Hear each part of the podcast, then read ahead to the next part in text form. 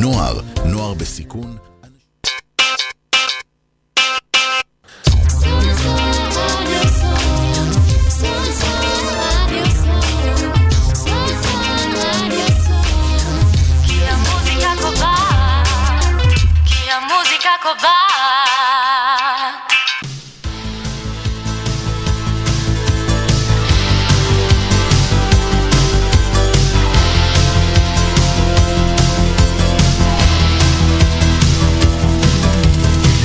אתם מאזינים לתוכנית הזכייניסטים, מחברים עסקים לזכיינות, בהגשת עורך הדין אדיר זאבי.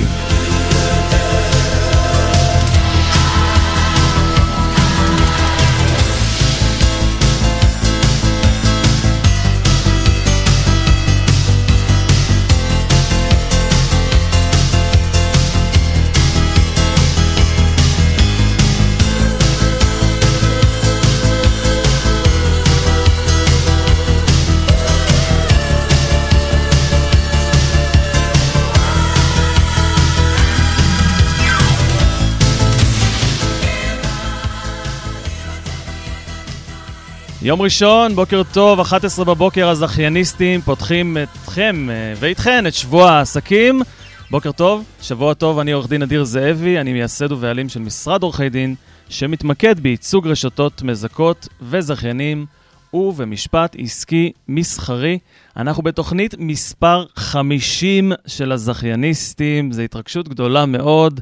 בעשרות תוכניות כאן פגשתי יזמים, פגשתי יזמיות, פגשתי בעלים ובעלות עסקים, בעלי רשתות, נותנים ונותני, נותני ונותנות שירותים, בעלים של חברות וכו' וכו'. התוכנית היום היא תוכנית מיוחדת, מאוד, אפילו הייתי אומר, לרגל יום האישה הבינלאומי שהתקיים כרגיל בתאריך שמונה במרץ. אז ככה, האם ידעתם שהפער בין השכר של נשים לבין השכר של גברים עומד בממוצע על כ-שלושים ושניים אחוז לרעתן של הנשים? ייצוג הולם, מהו, מדוע חשוב שהוא יהיה? כיצד החלטות אישיות יכולות להשפיע על החלטות עסקיות? איך ניתן לעודד יותר נשים להצליח בעולם העסקים? נדבר גם על הטרדות מיניות במקום העבודה ויצירת סביבת עבודה בטוחה, וכמובן נדבר על נשים ועל יזמות ועל עולם הזכיינות. כל זאת ועוד היום בתוכנית שלנו של הזכייניסטים, יחד עם האורחות הנפלאות, החברות הטובות שלי, אורחות הדין, יעל רותם והילה אראל-שמש, שהן לא רק אורחות דין מקצועניות ומקצועיות, הן קודם כל נשים חזקות, מוכשרות, רבות פעלים ומוערכות. מה נשמע? מה שלומכן? טוב, בוקר טוב. בוקר מעולה, מה קורה? בוקר מצוין, מתרגשת מאוד. Uh, גם אני, גם אני. זו הולכת להיות תוכנית שונה מהרגיל, uh, שאנחנו נוגעים בתוכנית הזאת בשאלות, בנושאים ובאירועים uh, משמעותיים שיש, uh, לדעתי, בכולם ביחד, לעניות דעתי, כן. איזשהו קו מנחה, קו uh, מקשר, והוא כוח ועוצמה נשית, ואני מה זה שמח שאתם כאן, ממש ממש שמח על זה, תודה רבה שאתם פה. תודה רבה שאתם פה. בכיף, בכיף. ולכם המאזינים והמאזינות, אני כבר אומר שאתם יכולים לשלוח עלינו שאלות לוואטסאפ של רדיו סול, אפס חמש שלוש שמונה אפס שבע שתים עשרה שלוש עשרה, וכמובן אם אתם מעוניינים להקים עסק חדש או להרחיב את העסק הקיים שלכם לרשת מצליחה, אם אתם זכיינים פוטנציאליים או קיימים ברשת קיימת, וגם זכייניות כמובן. יש גם זכייניות, גם על זה אנחנו נדבר. אז כאן אנחנו בתוכנית מנגישים לכם את המידע שאתם רוצים וצריכים לדעת על החיבור הנכון בין עסקים לבין זכיינות. אז שאלתי אתכן מה שלומכן, איך התחיל הבוקר? השבוע? שאלת. מה? משהו מיוחד? בוקר חשוב. כן. בכלל, שבוע חשוב. אני חושבת, השמונה במרץ הוא... לגמרי. הוא יום משמעותי. וכיף, כיף להתחיל כאן את השבוע. ולהתעסק, ב, ולהתעסק ב, בנושא הזה, שהוא מאוד מאוד מאוד משמעותי. ואצלך? אצלי ברמה האישית טוב, ברמה החברתית, לאומית פחות. כן. אני, אני מודאגת, וזה מאוד קשור גם לנושא של התוכנית שלנו היום. בהחלט. והאמת שאני שמח שהדברים האלה קורים ביחד. וכנראה שזה גם לא סתם. כן. הדברים האלה קורים ביחד. ספרו בקצרה על עצמכם ככה... בכל זאת, אני מכיר אתכם, גילוי נאות, חברים, עובדים ביחד, אמרנו, יאללה, נקסט. עכשיו שיכירו אתכם גם המאזינים, מאזינות, כן. יעל רותם, אני בת ארבעים, עורכת דין לחדלות פירעון, פשיטות רגל ופירוקים. אני ילדתית במקור, אני מתגוררת כרגע בתל אביב, בעלים כבר עוד מעט שנתיים של משרד עצמאי שמתעסק בחלות פירעון, ופעילה למען זכויות נשים מאז ומתמיד. יפה. הילה? אז אני הילה, אימא לאדם ויאלי, תאומים בני שבע עשרה, וגאיה בת שלוש עשרה, בת זוגו של אמיר, אני גרה ברמת גן, אני עורכת דין כבר כמעט עשרים שנה, בעלת משרד שמונה שנים, עוסקת בדיני עבודה, נוטריונית גם, ודיינית בבית הדין המשמעתי של לשכת עורכי הדין, עוסקת הרבה בנושא של סביבת עבודה לא בטוחה, הטרדות מיניות וזכויות נשים. אני גם לומדת מגדר לתואר שני, זה גם קשור לסיפור שלנו היום. וזהו, זה בגדול. יפה. אנחנו תכף נגיע לעניין של הטרדות מיניות במרחב הדיגיטלי הווירטואלי, עם חידוש מהעת האחרונה, מאוד מאוד מעניין. אבל נתחיל איתך, יעלי. אני מרשה לעצמי לקרוא לך יעלי. יעל, יש לך הרצאה באמת מרתקת, מרגשת, ולעניות דעתי בעיקר מעוררת השראה לנשים שקראת להרצאה הזאת הבחירה בחיים.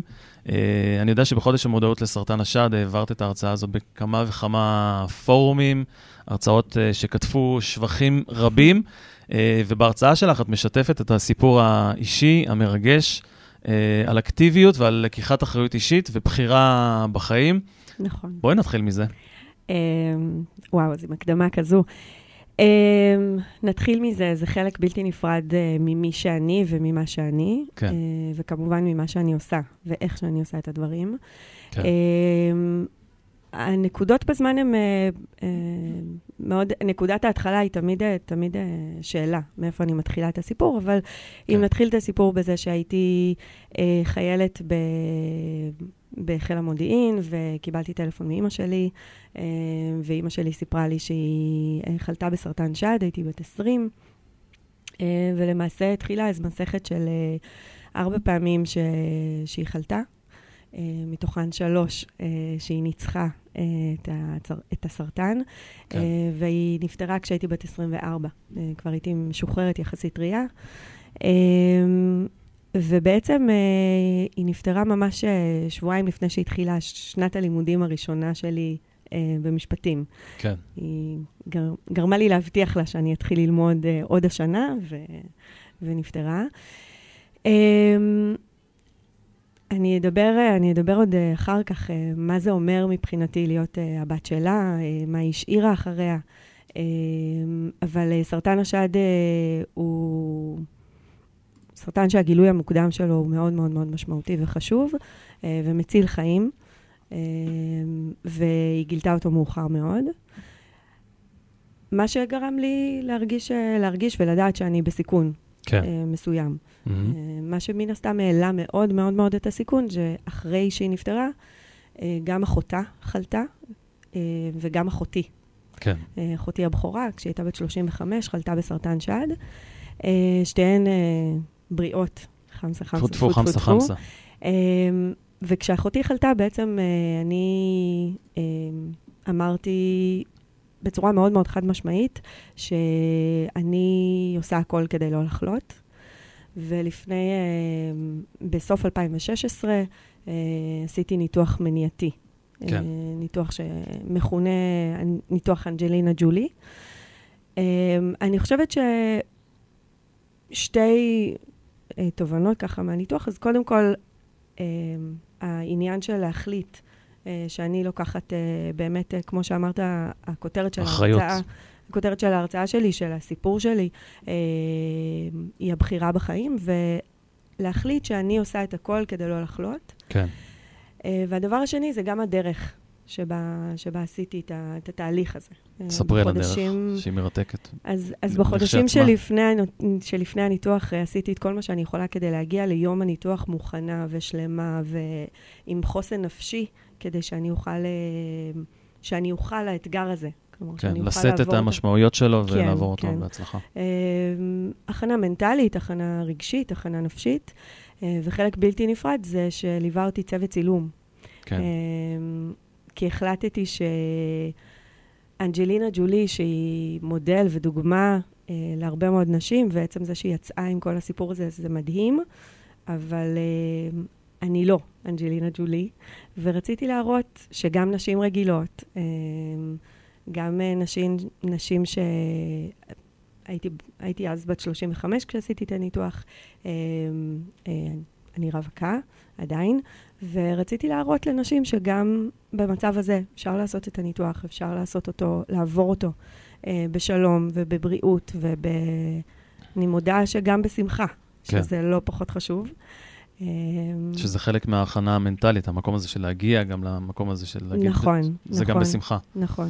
כן. Uh, ובאמת uh, בחודש המודעות uh, לסרטן השד שהיה מיד אחרי הניתוח, uh, באוקטובר אלפיים שבע עשרה, mm-hmm. uh, פורסמה כתבה, ומאז אני מלווה נשים שנמצאות במצב הזה, כן. שנמצאות בסיכון uh, לחלות, והן צריכות גם לקבל החלטה, גם להתמודד עם ההחלטה, וגם להתמודד uh, בסוף עם הניתוח עצמו.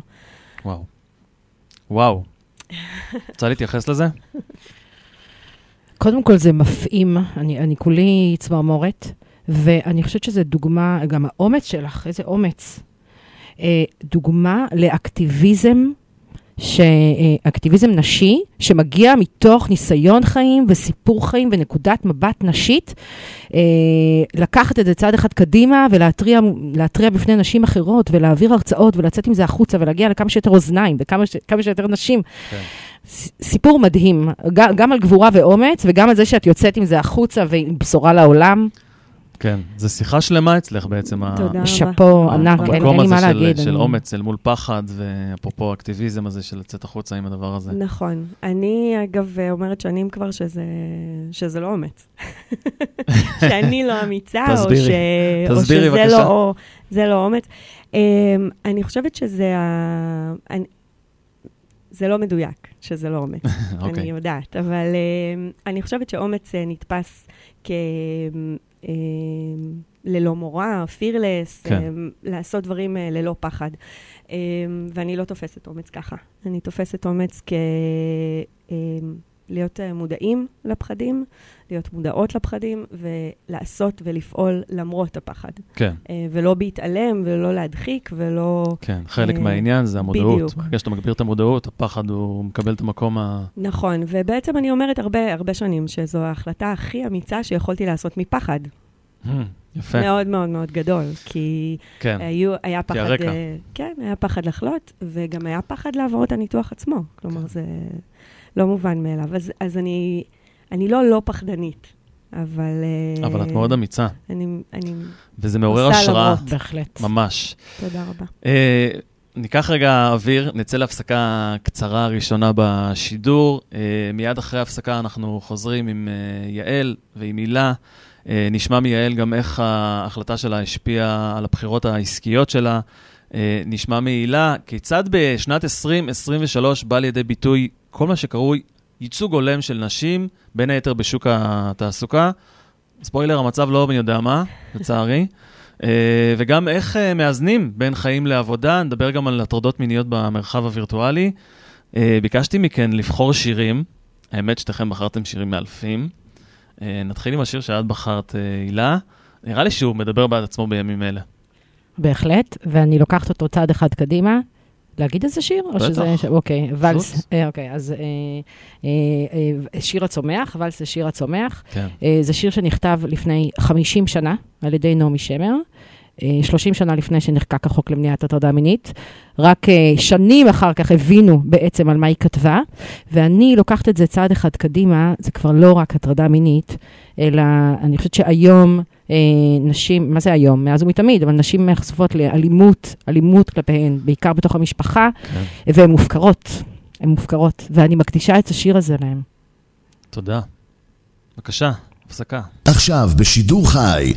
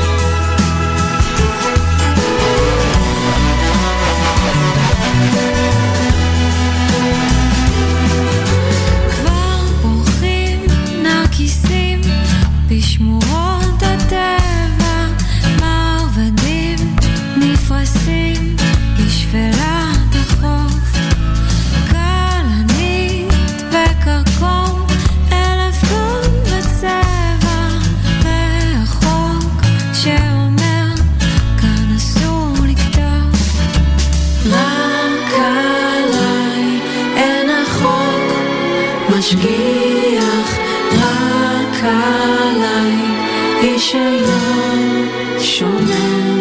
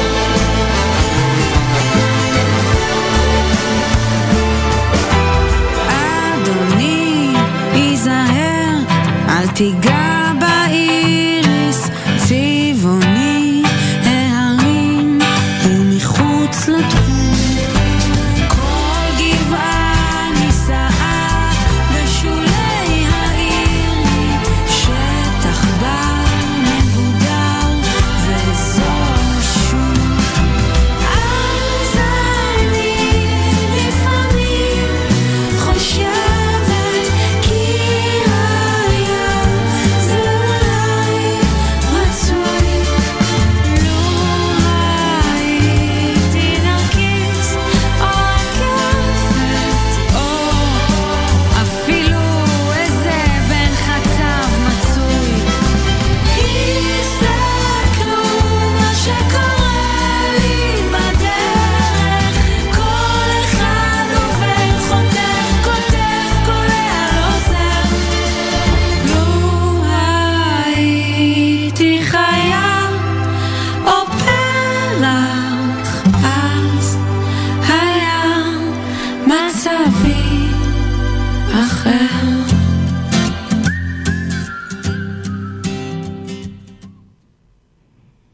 עכשיו בשידור חי, הזכייניסטים מחברים עסקים לזכיינות בהגשת עורך הדין אדיר זאבי.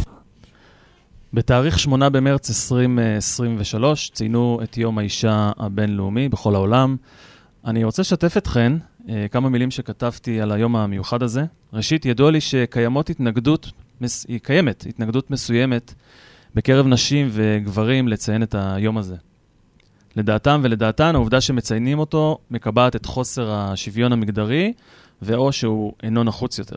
אך העובדות מספרות אחרת, שימו לב. נכון לשנת עשרים עשרים ושלוש, עליו שעשינו דרך ארוכה מימי הספורג'יסטיות של סוף המאה ה-תשע עשרה והמהפכה הפמיניסטית של שנות ה-שישים, קיימות לצערנו עדיין תופעות של הדרה, השתקה, אלימות וסיטואציות נוספות איתן נשים מתמודדות מעצם היותן נשים. אם תשאלו אותי, אני בעד יום מיוחד שכזה, ששם את האישה במרכז, את המין החזק, ומבחינתי זה לא התייפייפות. אני חייב לומר שרוב האנשים שסובבים אותי ומסייעים לי בחיי היום-יום הן נשים. לדעתי יש בנשים איכויות אה, רבות ברובן, אה, והאיכויות האלה באות אל השולחן, ואני רוצה למנות חלק מהן. יש להן עוצמות מנטליות, מנטליות, מנטליות, עוצמות מנטליות. יש בהן גמישות ויכולת להסתגל במהירות למצבים, ובפרט לתהפוכות בחיים. יש להן שפע של נקודות מבט, ומכאן גם אמפתיה גבוהה ורגישות עמוקה לסביבה. נשים הן יצירתיות, יצירתיות ואופן שתמיד תמיד מפתיע אותי מחדש, ועל כך באמת אני כולי הודיה על המתנות שהן מביאות לחיים שלי. אגב, אני אבא לשתי בנות, שזה כנראה גם חלק מהעניין. ולמרות שאני מקפיד כל הזמן באמת להודות לנשים שמסביבי, לפרגן להן באופן אישי וגם להחמיא, אני שמח על היום הזה שמאפשר לי לספר לכולם ולכולן מה אני חושב על נשים. כאמור, עשינו כברת דרך, אפילו דרך ארוכה ויפה, ואפשר לראות היום נשים בתפקידים משמעותיים שבעבר היו שמורים לגברים בלבד, בעולמות התעסוקה, בספורט, בעולם הצבאי שהוא חלק מהחיים שלי ובעולמות בעולמות נוספים. אבל, כאמור, לדעתנו זה לא, לא מספיק. אני חושב שהגיעה העת לראות ייצוג גדול יותר של נשים בעמדות בחירות יותר. אני מקווה שקרב היום, או יקרב כבר היום הזה, שבו אישה ראויה, יש לומר, תוביל את מדינת ישראל, ודברים הלוואי יראו כאן אחרת, ככה אני מאמין. מתארחות אצלי באולפן, חברות יקרות שלי, עורכת הדין יעל רותם, ועורכת הדין הילה אראל-שמש. יעל מתעסקת בחדלות פירעון, והיא פעילה למען זכויות נשים, והילה מתעסקת בדיני עבודה, היא מרצה, והיא נוטריונית. אלייך הילה, שאלה ראשונה בחלק הזה. בחלק מהדברים שאני כתבתי, נגעתי למעשה במה שאני קורא לו, מה שקראנו לו, הנושא הייצוג ההולם. אז בואי תתחילי מלהגיד מה זה ייצוג הולם, ואחרי זה מדוע הוא חשוב לדעתך שיהיה, וגם כיצד התופעה הזאת רגע משפיעה על החברה, כיצד זה בא לידי ביטוי. אוקיי. קודם כל אני רוצה להזכיר שנשים הם חמישים ואחד אחוז מהאוכלוסייה. כן. הם כאילו קבוצת מיעוט, לא כאילו, הם קבוצת מיעוט אה, בנראות שלהם, אבל הם לא קבוצת מיעוט. אה, וכשאנחנו מדברים על אה, ייצוג הולם, אז, אה, אה, או היעדר ייצוג הולם, כן. אנחנו לא מדברים על עשרים אחוז או שלושים אחוז או ארבעים אחוז, אלא על חמישים אחוז, על שוויון. אה, וה-חמישים אחוז הזה זה משהו שצריך לזכור אותו. כן, זה תמיד צריך להיות חצי. כן. אז, אז אני צנועה. אני מדברת על חצי. וכשזה לא נמצא, יש לזה השלכות כלכליות, חברתיות, תרבותיות, פוליטיות, נרחבות ומשמעותיות, שאנחנו נדבר עליהן בהמשך. כן. המונח הזה של ייצוג הולם, זה מונח שכבר נקבע בשנת אלף תשע מאות חמישים ואחת, בחוק שיווי זכויות האישה. זה מונח עתיק יומין, שכבר אז, כשישראל הייתה מדינה מאוד צעירה, הבינו כבר שברוח מגילת העצמאות, שוויון זה ערך מאוד מאוד חשוב. עד היום שוויון לא מעוגן בזכויות יסוד. כחוק יסוד בישראל, אלא רק בחוק הזה. ואני מתחברת לכל מה שאמרת, ולצורך השידור היום... אף על פי שכי נגזרת מחוק יסוד כבוד אדם וחירותו, אפשר להגיד את זה, אבל צודקת, בפני עצמו הוא לא עומד. נכון, כבוד אדם וחירותו, זה הערכים שם הם כבוד, חירות, פרטיות, אבל נכון, זה באמת בעייתי. ולצורך התוכנית היום, אני הבאתי כמה דוגמאות בשביל להמחיש את הדברים שאתה אמרת. קודם כל, אחוזי הפערי שכר בין גברים לנשים הם שלושים ושניים אחוז. אגב, רק דרום קוריאה היא המדינה היחידה שבה יש יותר פערי שכר מישראל. בקואליציה יש תשע נשים מתוך שישים וארבע, רק שש שרות, כשרק אחת מהן יש לה משרד בכיר. בכנסת יש לנו עשרים ותשע נשים מתוך מאה ועשרים, יש אפס מנכ"ליות, אפס מנכ"ליות במשרדים ממשלתיים, אחרי שכל התשע פוטרו. יש לנו חמש שופטות בבית המשפט העליון מתוך חמישה עשר שופטים. יש לנו ארבע עשרה ראשות ערים וראשות מועצות, לעומת מתוך מאתיים ארבעים ושלוש רשויות מקומיות, זה בלתי נתפס, המספר הזה, כל פעם שאני אומרת על עצמי. ב-שבעים ושתיים רשויות בישראל יש אפס נשים במועצות מקומיות, כלומר, נשים נהדרות מההחלטות במקום שבו הן גרות, כן? מתוך מאה עשרים וחמש החברות המובילות במשק, רק שלוש מנכ"ליות. מתוך הספורטאים הפעילים יש רק עשרים ושלושה אחוז ספורטאיות. מתוך אנשי הסגל הבכיר באקדמיה, רק שלושים ושניים אחוז נשים. ובעוד גברים, השכר הממוצע שלהם, הממוצע שלהם הוא שנים עשר אלף שלוש מאות חמישים ושלושה שקלים. אצל נשים זה שמונת אלפים שלוש מאות שמונים ושש שקלים. כלומר, כמעט פי אחד וחצי. אז מה המסר? כשאנחנו מסתכלים למעלה על כל העמדות מפתח האלה, המסר הוא הדרה. כן. ולהדרה, כמו שאמרתי, יש משמעויות אה, אה, מרחיקות לכת, ועוד נקודה שחשוב להגיד אה, ו- ולזכור אותה כל הזמן, זה שאנחנו מתייחסים לנשים כמקשה אחת, אבל נשים הן לא מקשה אחת, כן. אה, אלא נכון. הן באות ממיקומים, כן? יש דתיות כן. וחילוניות וערביות ופלסטיניות ואימהות חד-הוריות. זה לא רק ייצוג הולם לאישה, בעצם אותה אישה, זה ייצוג גם למגזרים, נקרא לזה. נכון, כלומר גם עם נשים, בוא, בוא כן. נגיד אה, לבנות, אשכנזיות, תל אביביות, חילוניות, שיקבלו אה, זכויות או איום במ בעמדות מפתח, כן. יגיעו, לא יודעת מה, נשים עולות... איך זה משפיע על החרדית מבני ברק? או, או, או יוצאות כן. העדה האתיופית ויגידו, את לא מייצגת אותי. כלומר, יש גם כן, תתי כן. קבוצות. וואו, את רוצה להתייחס לזה, יאלי? במילה? קודם כל כן, בוודאי. אנחנו, אני מסכימה לחלוטין. Uh, עם מילה לגבי ההשפעות של היעדר ייצוג הולם ועל ההשלכות. דיברנו, הילה הזכירה ששוויון היא לא זכות שמעוגנת בחוק יסוד, וכשאנחנו מן הסתם, אני, אני לא רוצה לעשות פוליטיזציה לתוכנית הזאת, אבל כשיש שינויים שמדברים על רק חוק שסותר באופן מפורש חוק יסוד, אז כששוויון לא מעוגן, זה מן הסתם מאוד מאוד מאוד משפיע. זה מסוכן ביותר. מסוכן ביותר.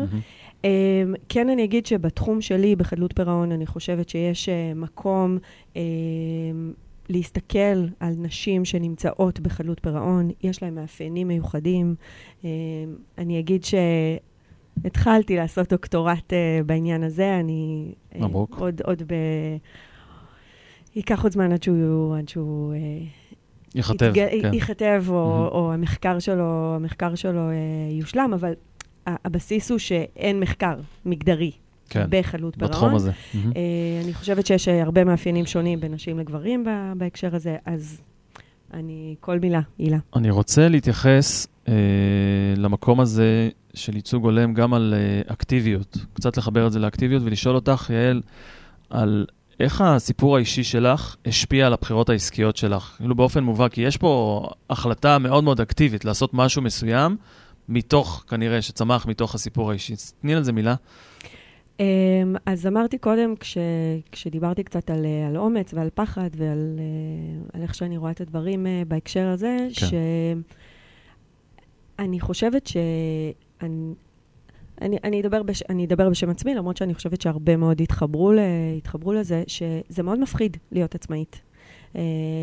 זה מאוד, יש הרבה מאוד פחדים שמלווים מזה, שמלווים, שמלווים את ה, את היציאה לעצמאות. גם גברים, אגב, מפחדים, לא אומרים את זה, לחלוטין, גם גברים מפחדים. אני חושבת שיש משהו באיך שאנחנו גדלות ואיך שאנחנו מחונכות, ש, שגורם לנו אה, להטיל ספק בעצמנו, אה, לבדוק את עצמנו הרבה יותר, אה, להיות אה, הרבה פחות אה, בטוחות ב, במקצועיות שלנו. אה, אז היה אה, ליווה את, ה, ככה, את, ה, את הקריירה שלי, שלך, פחד כן. אה, מעצמאות. אה, והקפיצה למים או היציאה לעצמאות הייתה אה, כמו, במובנים מסוימים כמו הניתוח. זה משהו שאמרתי שאני עושה למרות הפחד. כן. אז זה, אז זה דבר ראשון. פרואקטיביות זה, זה משהו שמלווה אותי כל יום. כל יום אני עושה משהו שמפחיד אותי. כן. מגישה משהו לבית המשפט שאני לא עד הסוף בטוחה בו. עושה עוד איזושהי פגישה, עוד איזושהי, עוד, עוד איזושהי שיחה כן. עם לקוח או לקוחה חדשה. יפה. ובסוף אני אגיד עוד מילה, mm-hmm. ואני, ואני אסיים בזה, את החלק הזה ש... זה נתן לי תחושת מסוגלות ואמונה בעצמי. כלומר, שאם אני יכולה לעבור את זה, כן. אז יש הרבה מאוד דברים שאני יכולה לעבור. אני רוצה להתחבר למילה אחת שאמרת שם, גדלנו ככה, או יש לי שתי בנות, mm-hmm. משפט שכל הזמן הן שומעות אותי, אומר להן, אתן יכולות לעשות כל מה שאתן רוצות. זה רק בחירה שלכן. אני מאמין שאם אני מפמפם את זה באופן אה, יומי, שבועי, אה, חודשי וכן הלאה, לאורך שנים, הם באמת יאמינו בזה. ולאורך הזמן, אני גם מראה להן על ציר הזמן אל מול המציאות, איך דברים שהן עושות באים לידי ביטוי במציאות, ו- ואז אומר, אתם רואות? אמרתי לכם שאני יכולת לעשות. אתה מכיר את המשפט? כי אני מהמקום הזה חושב שנשים, מהמקום הזה, שככה הן גדלות, ככה הן יודעות. וככה הן פועלות. אגב, גם גברים, זה בני אדם באשר. גם, גם ילדים, גם ילדים שגדלים להיות גברים. אני מכיר את המשפט של דיסני. כן. If you can dream it, you can achieve it. כן, לגמרי. בהחלט. לחלוטין זה. נדבר על חשיבה מגדרית בשוק התעסוקה. מה זה? ואם תוכלי לתת על זה דוגמאות, וגם, יודעת, מה... נראה רגע איזה שביב של תקווה לדבר הזה, כי בכל זאת אנחנו גם רוצים לתת איזשהו מסר קדימה. אוקיי, okay, אז uh, קודם כל זה צריך להתחיל במודעות. כן. Uh, צריכה להיות מודעות לעניין הזה של שוויון. וכשאנחנו, uh, למשל, בחברות הייטק רואים את זה באופן מובהק, שם גם פערי השכר הם הרבה יותר מ-שלושים ושתיים אחוז, הם מגיעים למעלה מ-ארבעים אחוז, כן. שככל שאנחנו uh, עולות בפירמידה, uh, uh, אז אנחנו רואות פחות ופחות מנהלות. ואז נשאלת השאלה למה זה קורה.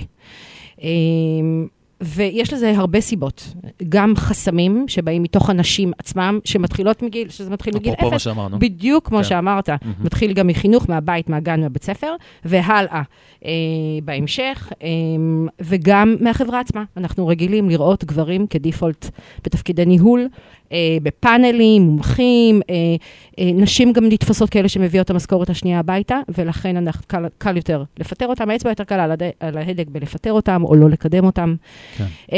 גם יש עניין, אגב, של המשכיות של גברים מתפקידים צבאיים, שמתחברים ישירות למשרות הניהול, למרות שלא בהכרח מפקד טוב, הוא גם מנהל טוב.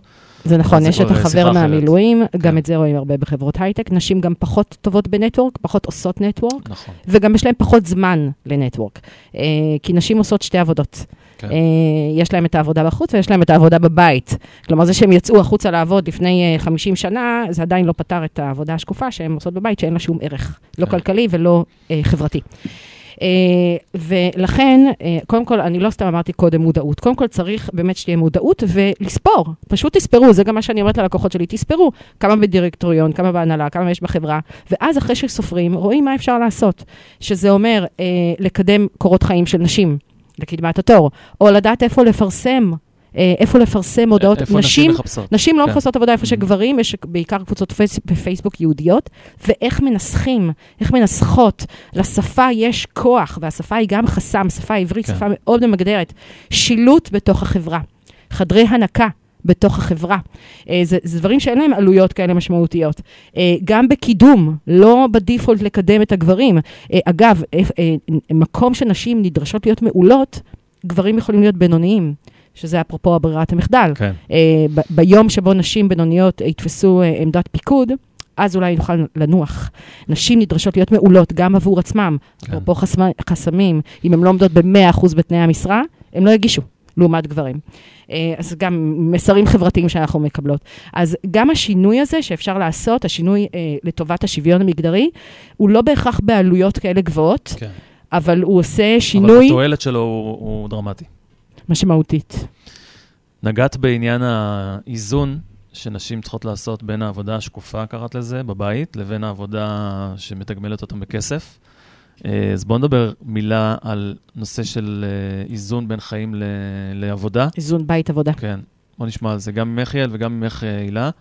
כן, את מצאת שלך ש... כרווקה ואת מצאת שלך נכון. כאימא, מעניין אותי לשמוע את זה. אז דווקא, דווקא רציתי לפתוח בזה, שאני חושבת שאולי הילה יכולה לתת, לתת טיפים הרבה יותר משמעותיים, כי אין ספק שאחד היתרונות, אני אגיד, של זה שאין לי, שזה שאין לי עדיין ילדים, mm-hmm. זה העובדה שיכולתי באמת לפתוח מבערים בקריירה שלי ולהשקיע כן. בעצם את כל כולי, והיום בעצם מה שאני, האיזון שאני עושה זה בין, ביני, בין ה-well-being שלי ל- לעבודה. שעות העבודה שלי הן לא שפויות כל כך, יש שיגידו אף... כן, לא, לא נורמלי. אבל אני עושה הרבה מאוד דברים אחרים מתוך התפיסה שאני אוהבת את החיים שלי, ושאני יודעת שיש השפעה לחלוטין גוף ונפש של סטרס אינביירמנט. אז אני מנסה להפחית כמה שיותר את הסטרס שאני נמצאת בו באופן מובנה ואינרנטי. התפיסה שה...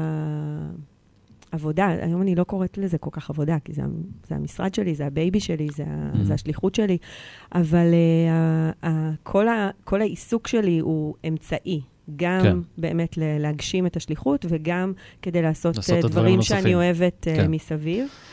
אוקיי, okay. uh, יפה. Uh, איך את רואה את זה? איך את עושה את זה? אני חושבת שהקורונה עשתה מאוד טוב במובן הזה, כי העיצה על ספידים את הנושא של איזון בית עבודה. יש חברות שמפתחות, יש הרבה חברות שמפתחות ממש טכנולוגיה, ליכולת של מעסיקים ומעסיקות תהיה שליטה על העובדים שלהם, גם כשהם עובדים בבית וכו'. כן, רשות לקידום מעמד האישה יצא גם עם מכרז בעניין הזה, בשביל לקדם את זה במשרות ציבוריות, ובתקווה שזה יגיע גם לשוק הפרטי. אבל ספרי על עצמך, איך את עושה את זה? אז זהו, אז אני, הילדים שלי כבר לא קטנים, ועדיין הבית הוא חלק בלתי נפרד מהיום-יום שלי. כשאני אומרת בית, זה אומר, גם הילדים הגדולים, אולי אני יכולה להביא דוגמאות ממה זה שלושה טינג'רים, גם הם, הם מצריכים זמן, גם אם זה נסיעות, או לראות מה הם עושים, תשומת לב, לימודים, חברים. הבעיות הופכות להיות גדולות יותר. נכון. אתגרים. וזה מחייב אותנו לשלב, לשלב את זה, יחד עם החיים העסקיים שלנו והאישיים שלנו. מה שכן חשוב לי לומר בנקודה הזאת, זה מודלינג. זה מודלינג. זאת אומרת, אם יש לך איזושהי השקפת עולם, לא משנה. צורך העניין, אם אני אימא פמיניסטית ואישה פמיניסטית ועורכת דין פמיניסטית, או לא משנה מה, זה יבוא לידי ביטוי בכל דבר שאני עושה בבית. כלומר, זה לא שאני במשרד שלי אני ככה, ובבית שלי אני ככה. השקפת העולם שלי זה מי שאני, נקודה. לגמרי, מול הילדים והילדה שלי, ואני חושבת שזה נקודה חשובה. תהיו מי שאתם. זה מאוד מעניין, אגב, הילה, שאת אומרת על עצמך ככה שאת פמיניסטית. בהחלט. אני מאוד אוהבת את זה. שמה? אני מאוד אוהבת את זה, שאת אומרת ככה שאת פמיניסטית ולא מתביישת בזה, כי יש, אני גם אומרת על עצמי, ואני חושבת שיש איזשהו, יש איזשהו אנטגוניזם כלפי... כי נשים חוששות. כי נשים חוששות. להגדיר את עצמי כפמיניסטית. טוב, וואו, זה... יש לנו עוד הרבה לדבר על זה. נראה לי שאנחנו נעשה עוד תוכנית. יש לי הרגשה כזאת. בכיף. אנחנו יוצאים להפסקה קצרה נוספת. את בחרת בשיר "יש לך אותך". נכון. רוצה לומר מילה על זה? על הבחירה? כן, קודם כל, מילים נכתבו על ידי בחורה בשם הודיה חיות. שרות את השיר הנפלא הזה, מירה מסיקה ומיקה בן שאול. המילים מדברות בעד עצמן. יש לך אותך. מתוך מקום שאנחנו בסוף, גם גברים וגם נשים, כן? יש לנו את עצמנו. ואנחנו הולכים, אנחנו מסתכלים על עצמנו במראה, ואנחנו בתוך המחשבות של עצמנו, אנחנו הולכים עם עצמנו לישון. אבל אני חושבת שלנשים, איזושהי, יש לך אותך. בסוף את לא לבד. שמחי על עצמך. בדיוק, שמחי על עצמך. את נהדרת. הפסקה קצרה, ואנחנו חוזרים, חוזרות, חוזר, ביחד לתוכנית.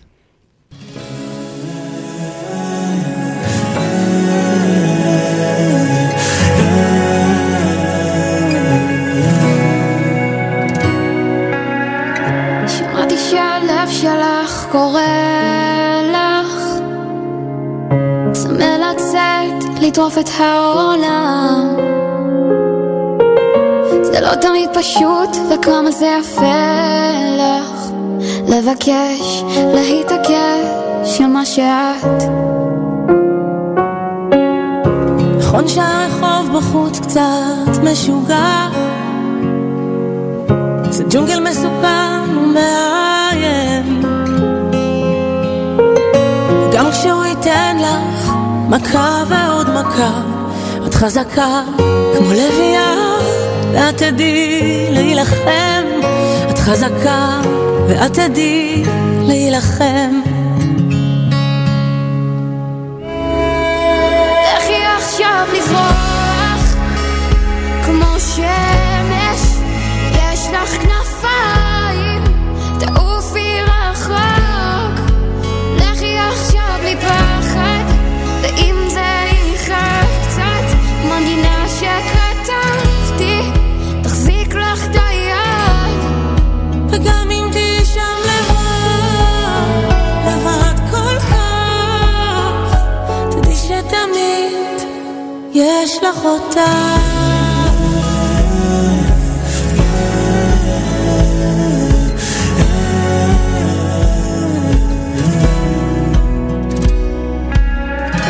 אולי תתעייפי שם על הדרך, יש נפילות וזה יכול לשבור, מי שתאהבי כל כך ישכח קצת לפעמים, זאת מרסק תלם, אבל זה יעבור.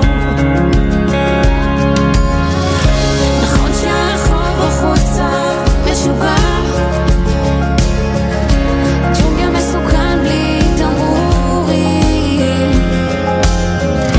אבל את תמצאי את האמת שלך, תלמדי להיות מלכה בעולם של נמרים, כי את מלכה, לא חשוב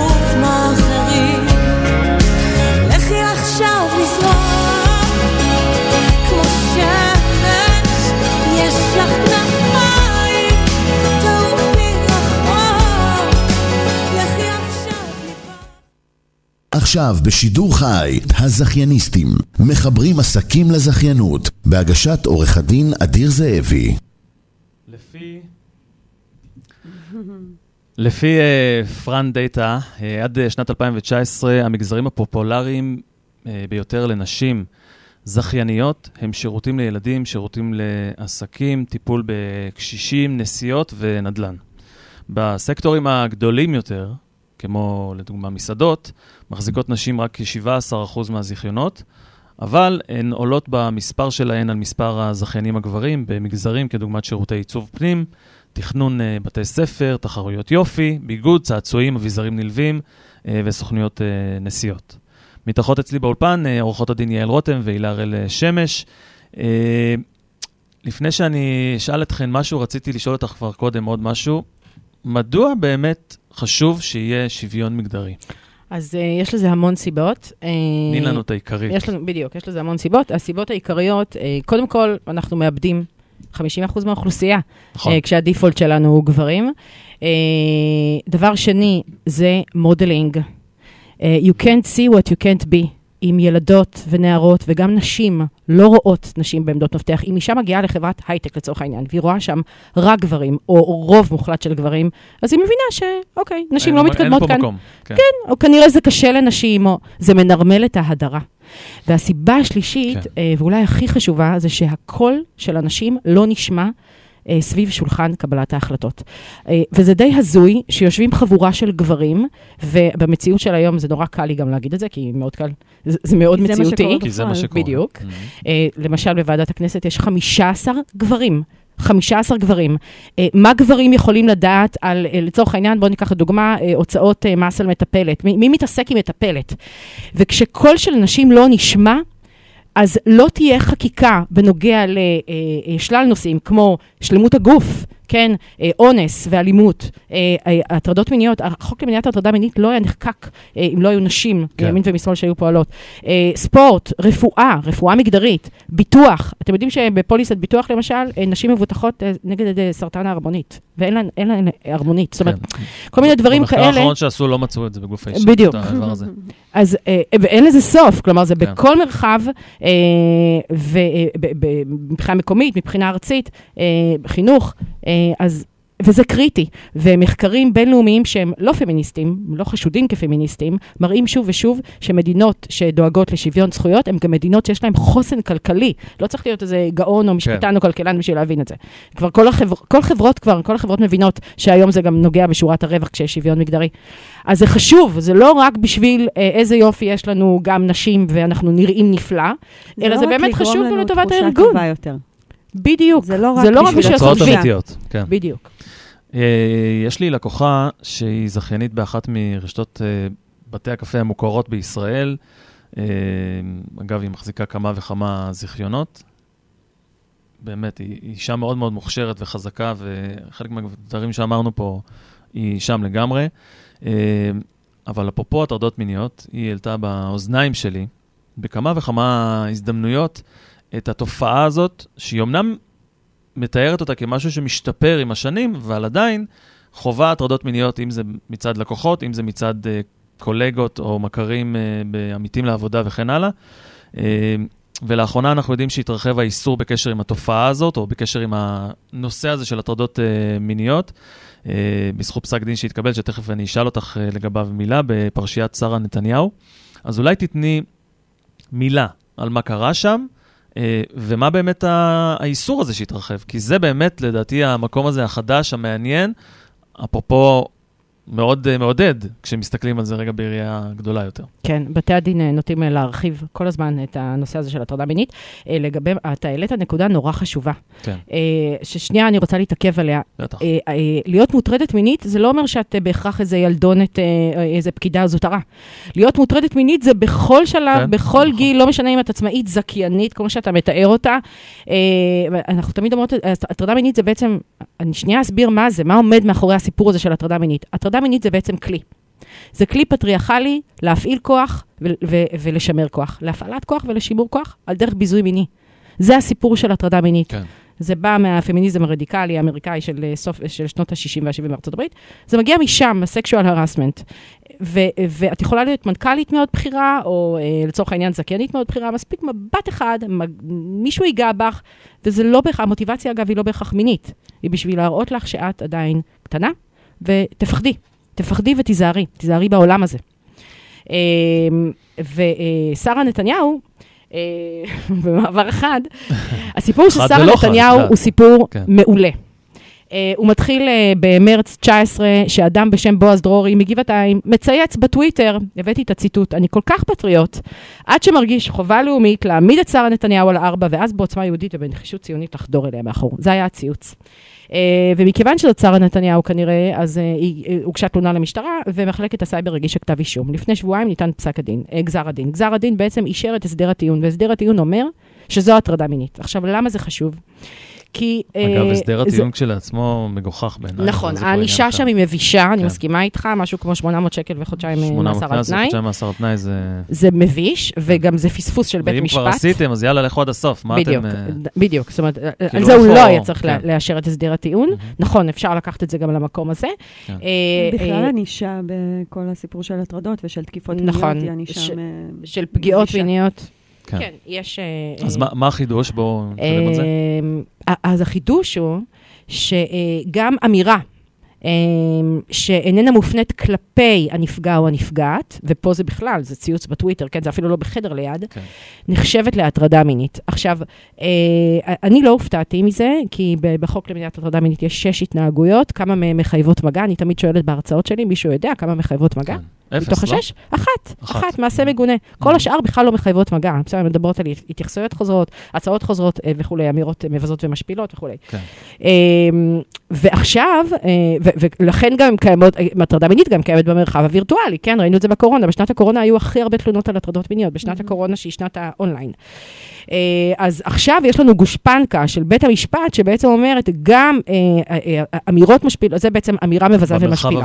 במרחב הווירטואלי שלא מופנות כלפי, שימו לב, זו הטרדה מינית, ואיפה זה תופס את החברות, למה זה מעניין עובדים, כי מרחב וירטואלי זה גם קבוצת וואטסאפ, זה קבוצת וואטסאפ, זה מיילים, זה שליחת תוכן פורנוגרפי, או גם אם אתה מדבר עם חבר בחדר ליד, וזה לא בפניה, שימו לב, זה נורת אזהרה. אגב, יש את המערכון של ארץ נהדרת, שמדבר, שהוא בעיניי גאוני בעניין הזה. אנחנו ממשיכים הלאה, אפרופו בהקשר של מעסיקים, מה לדעתך החובות בכל זאת כדי... כן, אני אגיד בקצרה. אני אגיד בקצרה, קודם כל, הכי, הכי, הכי, הכי חשוב בעולם, למנות ממונה. ואחרי שמיניתם אותה, להכשיר אותה. כן? לא רק לתת לה את הטייטל, את ממונה למניעת הטרדה מינית, כי הרבה מהם לא יודעות בכלל מה זה אומר. וכשמגיעה אליהם... את מציעה לעשות את זה עוד גם מעבר למספרים בחוק, נכון? כי יש שם הרי כמות עובדים מינימלית. נכון, לפי כמות העובדים. וכשמגיעה כבר תלונה, צריך לברך עליה, לברך על זה שהגיעה תלונה, וצריך לדעת איך לטפל בה. לדעת איך לטפל בה, זה צריך הכשרה מקצועית לעניין, כן? וכמובן ייעוץ משפטי. דבר שני, זה תקנון מותאם, תקנון שמותאם לחברה, הסברות, הסברות לעובדים, הסברות למנהלים, כן. אה, אז זה, זה... הסברות, ודבר אחרון אולי זה אכיפה בלתי מתפשרת בעיניי, שוב, אני חושב שכמעסיק, זה מה שהייתי רוצה. להעביר מסר, כשאתה מביא, אני יכולה להגיד את זה מניסיון, בגלל שאני מעבירה אה, הרצאות בארגונים, כשאתה מביא מרצה חיצונית, לא את הממונה, מרצה חיצונית, זאת אומרת, הוצאת כסף מהכיס, והבאת מרצה לחברה, לעובדים ולמנהלים, לא רק למנהלים, גם לעובדים, שתסביר מה זה הטרדה מינית, זה, זה מסר, אה, לעובדים ולעובדות, שיש פה אפס סובלנות להטרדות מינית. זה מגבה את המוטרדות, וזה מרתיע את המטרידים.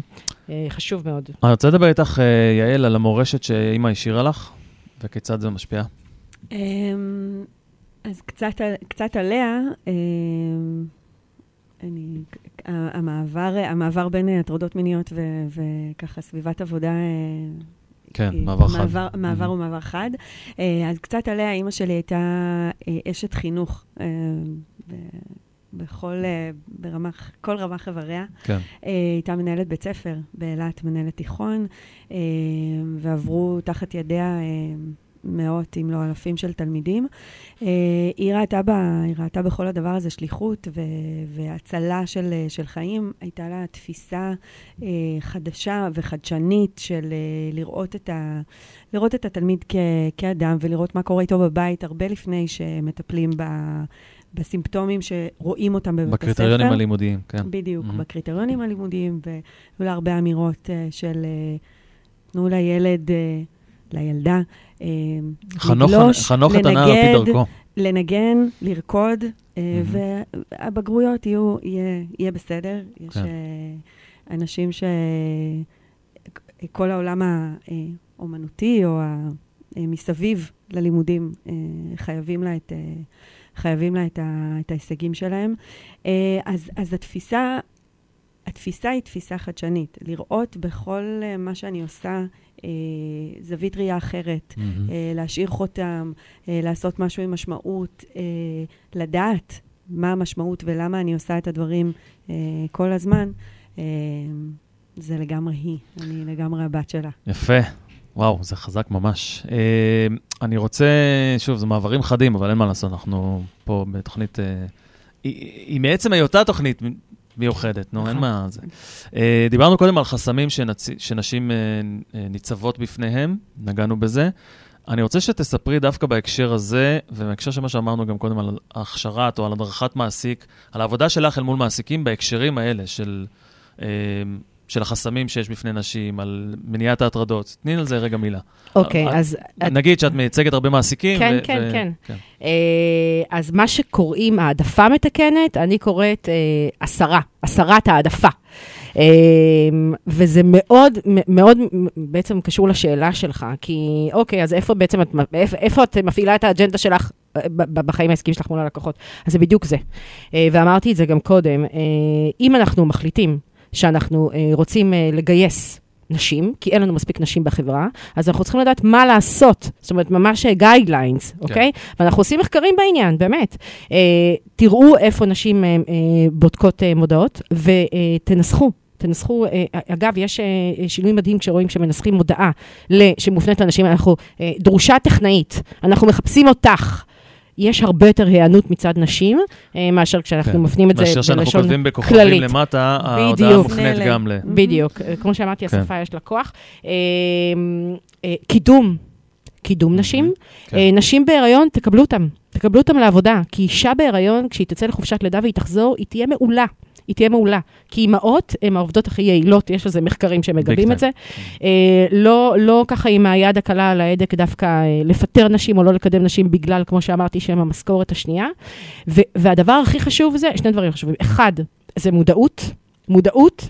שתיים, זה פעולות אקטיביות, אפרמטיביות, זאת אומרת, ממש פוזיטיביות לשוויון. לא רק להגיד, אין לי מספיק נשים, טוב, מה אני אעשה? אין לי מספיק קורות חיים של נשים, לא קיבלתי מספיק קורות חיים. לעבוד בשביל זה, לעבוד בזה. פרואקטיביות, בדיוק במקום הזה. וזה משפיע על שורת הרווח. בסוף זה משפיע על שורת הרווח. תגידו, מה האתגר הכי גדול שלכן כנשים בעולם העסקי? איפה זה פוגש אתכן? אתה רוצה לפתוח, הילה? תראה, אני יכולה לקחת את זה, קודם כל ברמה האישית, אני, אני, אני תמיד מציבה לעצמי יעדים, ומגיעה, זאת אומרת, בודקת איך אני יכולה להגיע אליהם, אני בכלל מעודדת נשים לא להישאר במקום, הנשים בכלל כמובן, כן, אבל בפרט נשים לא להישאר במקום, לגדול ולצמוח, אם יש משהו שמעניין אותך, ללכת ללמוד אותו, תעשי את זה, תעשי את זה. זאת אומרת, אל תגידי, יגיע הזמן וכולי. פשוט יש לי שיחות כאלה יום יום עם נשים. לא, לא, זה עכשיו. בא לך משהו עכשיו, תעשי אותו עכשיו. אפרופו החסמים שדיברנו עליהם, תנסי לחשוב שנייה בלי החסמים. ובשיחה מוקדמת שלנו גם אמרתי לך, את האחריות לא מעבירה רק לנשים, האחריות היא חברתית בעיניי, כן? אז גם לעודד, אם יש לך אישה, בת זוג, ילדה, אימא, קולגה בעבודה, לעודד נשים, לעודד נשים, להגיש מועמדות, לצאת ללימודים, זה מבחינתי, כלומר, גם שיהיה שוויון וגם שנשים באמת ירגישו שהן יכולות, כמו שאמרת בהתחלה על הלידות שלך, שסיפרת עליהן. סחטיש, כותבים לי פה שאת מהממת, אגב. תודה. יעלי, אלייך, האתגר שלך או המסר שיש לך. אני חושבת שדיברנו עליו ככה, שזור תוך כדי כל התשובות. גם האיזון, שאומנם אני ככה דיברתי עליו מאוד כאילו אני עושה אותו, זה אתגר יומיומי, האיזון בין מה שאני עושה במשרד לחיים הפרטיים. וכמה אני... כי נורא קל להישאב, נורא... נורא, נורא, נורא קל להישאב. בייחוד אני אגיד ברמה האישית שלי, לצאת לדייטים זה משהו שאני לא כל כך, לא כל כך ססה. יש חסם. יש חסם שם. אז זה ברור שקל לי להישב, קל לי להישב לעבודה במשרד, ותמיד הרי יש עוד עבודה. והצורך, צורך להיות מעולה, הרבה יותר מ... מהסביבה, כדי לבלוט, כדי להתקדם, כדי להצליח וכדי להתפתח. אז אני חושבת שזה, זה, זה אתגר שהוא מתמרץ, אבל, אבל זה אתגר, כי זה, כי זה גם, זה גם לא פשוט להיות כל הזמן ככה ב, ב, ב, בטופ, בסי, בעצימות, בעצימות הגבוהה. גבוהה, בדיוק, כן. בדיוק. תגידו, איזה אורח או אורחת הייתן רוצות שיתארחו פה? אנחנו, חלק גדול מהאורחים שהתארחו אצלי בתוכניות, הקהילה בעצמה הצמיחה אותם. יש כאלה? חשבתם על מישהו? וואו. אתם יכולות גם להגיד לי אחר כך, זה גם בסדר. כן, האמת, יש הרבה אורחות שהייתי רוצה שתארח. כאילו המחשבה הראשונה שעמדה לי בראש זה כל אותן נשים, כמו למשל יעל דיין, אבל יעל דיין היא אחת, אבל היא באמת מייצגת, כל אותן נשים שחוקקו, דיברנו על חוק למניעת הטרדה מינית, אני גם מספרת את זה בהרצאות שלי, איך החוק הזה נחקק בסיכויים כל כך כל כך קלושים, והם ניצלו כל הזדמנות, ועשו כל מיני קומבינות, והתאחדו מימין ומשמאל, בשביל לעשות את זה, אפרופו חסמים, צלחו את כל החסמים, ורתמו גברים, ואפרופו גברים, אני רוצה להגיד, אז לשאלה שלך, יעל דיין, מישהי שמאוד הייתי רוצה לדבר איתה על הנושא הזה, מי שקידמה את הנושא הזה, באמת באומץ, ומשפט שחשוב להגיד שלא אמרנו אותו, גברים הם שותפים מלאים, הם שותפים מלאים, בלי גברים לא נגיע לשוויון. הם חלק לגמרי משמעותי מהמאבק הזה, וכולם צריכים להירתם לזה. שדרישה לשוויון היא לא נגד גברים. נכון. חד משמעית. היא בעד נשים. חד משמעית. משהו אחר, אני בעדי, אני לא נגדך. חד משמעית. זה מאוד מאוד מאוד חשוב. כל כך מתחבר לדברים. אגב, הקונוטציה השלילית שיש להגדרה כפמיניסטית, כי יש לזה איזה משהו של נגד גברים. זה לא משם. אנחנו בעדינו. אני בעדי, אני לא נגדך. בדיוק. וואו, איזה שידור. תקשיבו, אנחנו ממש כבר סיימנו. באמת עבר מהר. רוצה להגיד לכם תודה רבה, ממש. זה היה מעניין, וזה היה מרתק ומרגש. ופתח משהו, לפחות אצלי כמה דברים, למרות שאני כן שם את עצמי דווקא במקום הזה, אבל נפתחו, נפתחו לא מעט דברים. נגענו גם בסיפור שלך, גם איך הוא משפיע על הבחירות, מעמד האישה בעולם התעסוקה, איך אפשר להתמודד עם נושא של הטרדות מיניות. נגיד ששתיכן מרצות בתחומים, את מרצה בתחום, אולי תגידי איזה מילה ממש וחצי? אני מעבירה הרצאות בנושא של הטרדות מיניות והתעמרות בעבודה. ואת? מספרת את הסיפור שלי. בעצם, באמצעותו, כן. בעצם מתעסקת בעצמה נשית. אני רוצה שוב להגיד תודה רבה, באמת שבאתן. תודה לך, תודה רבה. בכיף. תודה שהייתם איתנו. אנחנו נפגשים פה פעם נוספת, בעוד שבועיים בדיוק, יום ראשון, אחת עשרה בבוקר, הזכייניסטים. שאלות אפשר להעביר אלינו בכל האמצעים האפשריים, אתם כבר יודעים איך להשיג אותנו. שיהיה לכולנו שבוע מעולה ובשורות טובות, ואמן שתגיע כבר אישה ותוביל אותנו למקומות טובים יותר. אמן ואמן. אמן, אמן, אמן. ושוב תודה, היה כיף.